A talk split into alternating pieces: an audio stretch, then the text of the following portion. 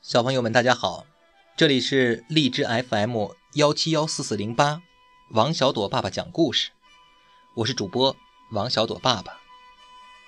今天给各位小朋友带来的故事名字叫做《神笔马良》。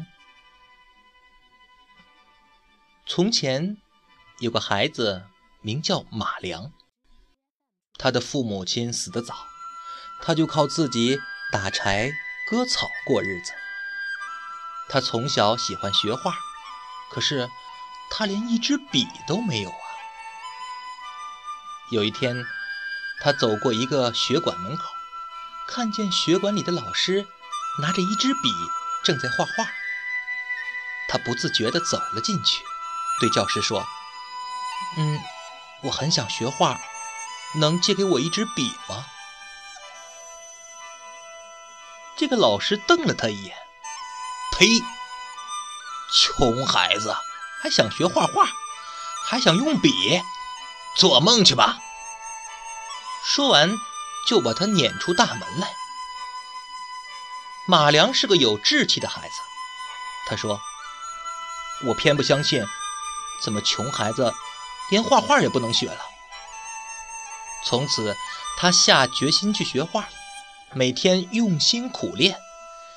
他到山上打柴的时候，就折一根树枝，在沙地上学着描飞鸟；他到河边割草的时候，就用草根蘸蘸河水，在岸上的石头上学着画鱼。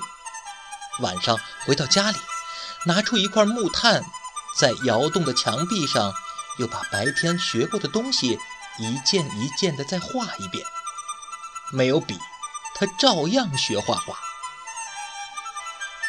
一年一年的过去，马良学画从没有一天断过。他的窑洞四壁，画上叠画，麻麻花花的全都是画。当然，他的进步也很快，真是画起的鸟就差不会叫了，画的鱼就差不会游了。有一回，他在村口画了一只小母鸡，村口上空就成天有老鹰在打转。有一回，他在山后面画了一只狼，吓得牛羊都不敢在山后吃草了。但是马良还是没有一支笔啊！他想，自己能有一支笔，该多好啊！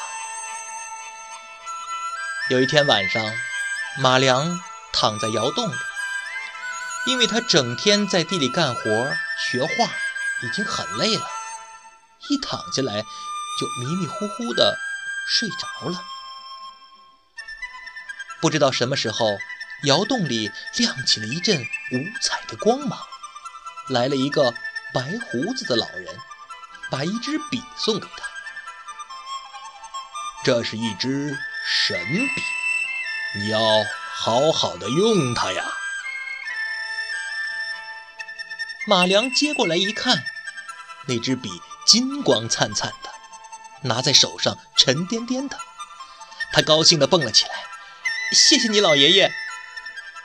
马良的话还没有说完，白胡子老人已经不见了。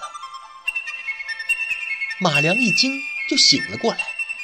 他揉了揉眼睛：“哦，原来是个梦啊！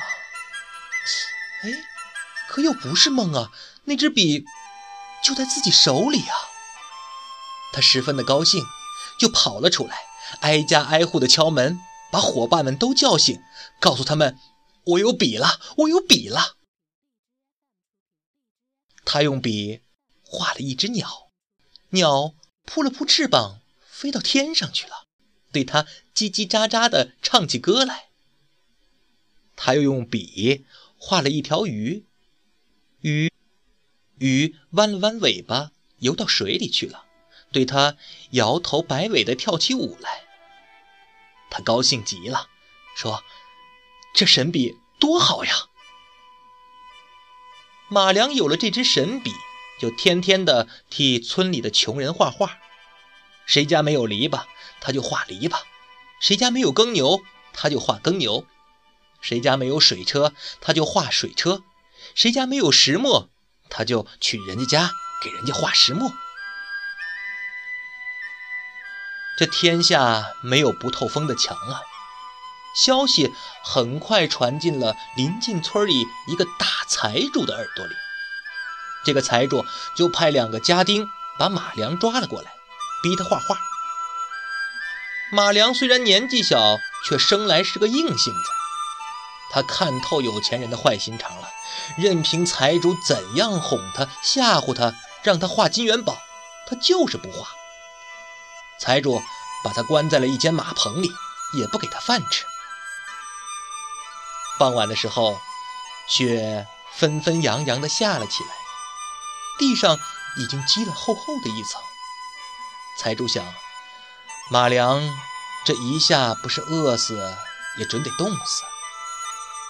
他走到马棚的门口，只见门缝里透出了红红的光，还闻到了一股香喷喷的味道。他觉得奇怪，凑近眼去，往门缝里一看，哎呦，马良不但没有死，而且还烧起了一个大火炉，一面烤着火，一面正吃着热烘烘的饼子呢。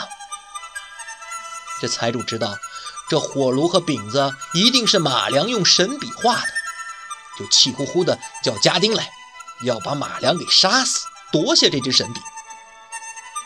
十几个凶猛的家丁冲进了马棚，却找不到马良。只见东面的墙壁上靠着一架梯子，马良趁着天黑攀上梯子，翻墙走了。财主急忙也爬上梯子去追，没爬上三步就摔了下来。原来这梯子也是马良用神笔画的。马良出了财主的家，他知道在村子里是不能住了。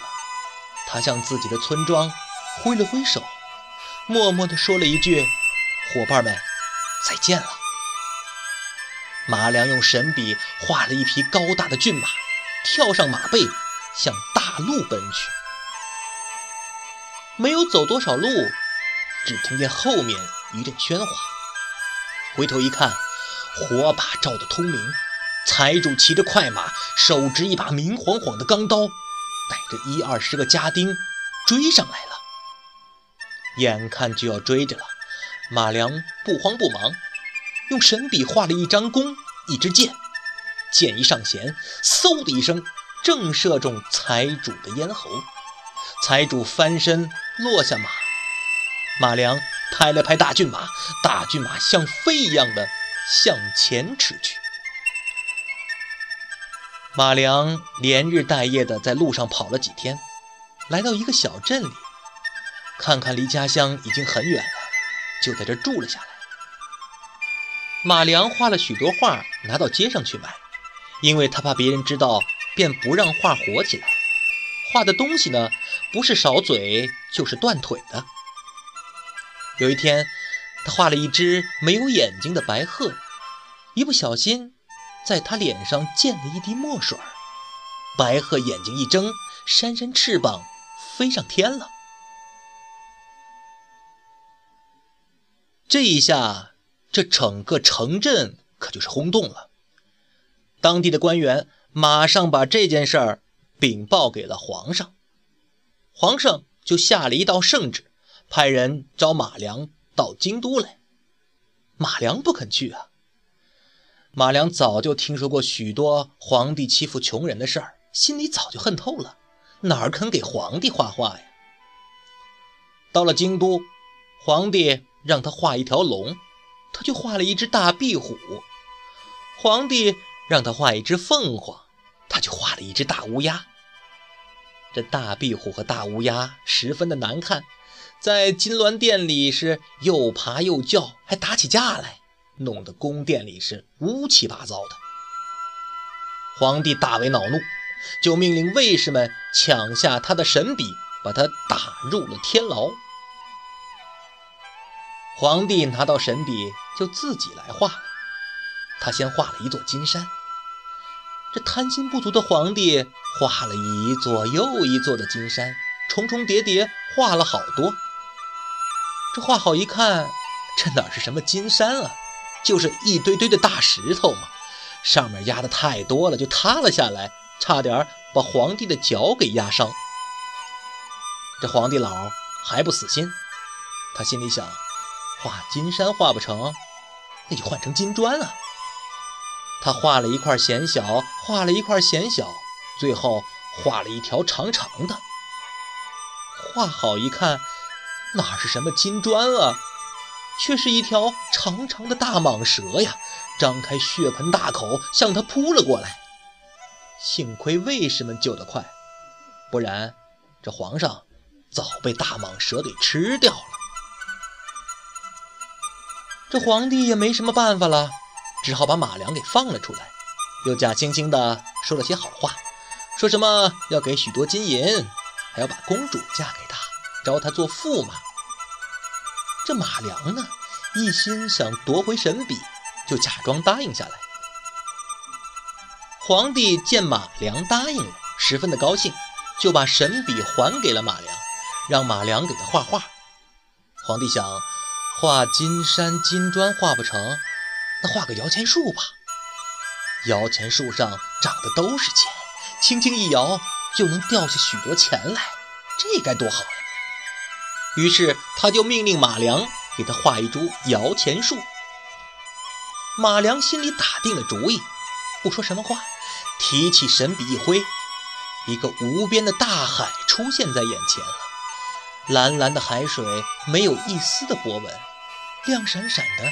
像一面大镜子，皇帝看了很不高兴，脸一摆，骂道：“我让你画摇钱树，谁让你画大海了？”马良在大海中央画了一块小岛，岛上画了株又高又大的树，这不是摇钱树吗？皇帝看见那株树发着耀眼的金色光芒，喉咙里。咽了几口唾沫，就嘻嘻地笑了起来，急巴巴地对马良说：“啊哦，好好好，赶快画只船，赶快画只船啊！我要到海中央去摇钱去。”马良画了一只很大很大的木船，皇帝就带上娘娘、太子、公主，还有许多大臣、将军，都上船去了。马良又画了几笔风。海水掀起密密的波纹，大木船开动了。皇帝心里痒滋滋的，嫌船走得太慢了，在船头上大叫：“风大一些，风大一些嘛！”马良就加了几笔粗粗的风，海动荡起来了，白帆鼓得满满的，木船急速地向海中央驶去。马良又加上了几笔大风，大海不安地吼叫起来，卷起滚滚的浪涛，大木船摇摇晃晃。这皇上心里可害怕了，向马良摇了摇手，大声喊道：“风够了，风够了！”马良装作什么也没听见，不停地画着风。海水发怒了，浪涛扑上了船，船身也倾斜了，船上乱了起来。皇帝被海水打得浑身湿漉漉的，抱着船的桅杆，不停地叫喊：“风太大了，船要翻了，别划了！”马良不理睬他，还是不停地画着风。这风更大了。吹来许许多多厚厚的乌云，又打雷又闪电，还下起雨来。这浪更猛了，海水像一堵堵倒塌的高墙，接连不断地向船压了过去。船翻了，船碎了，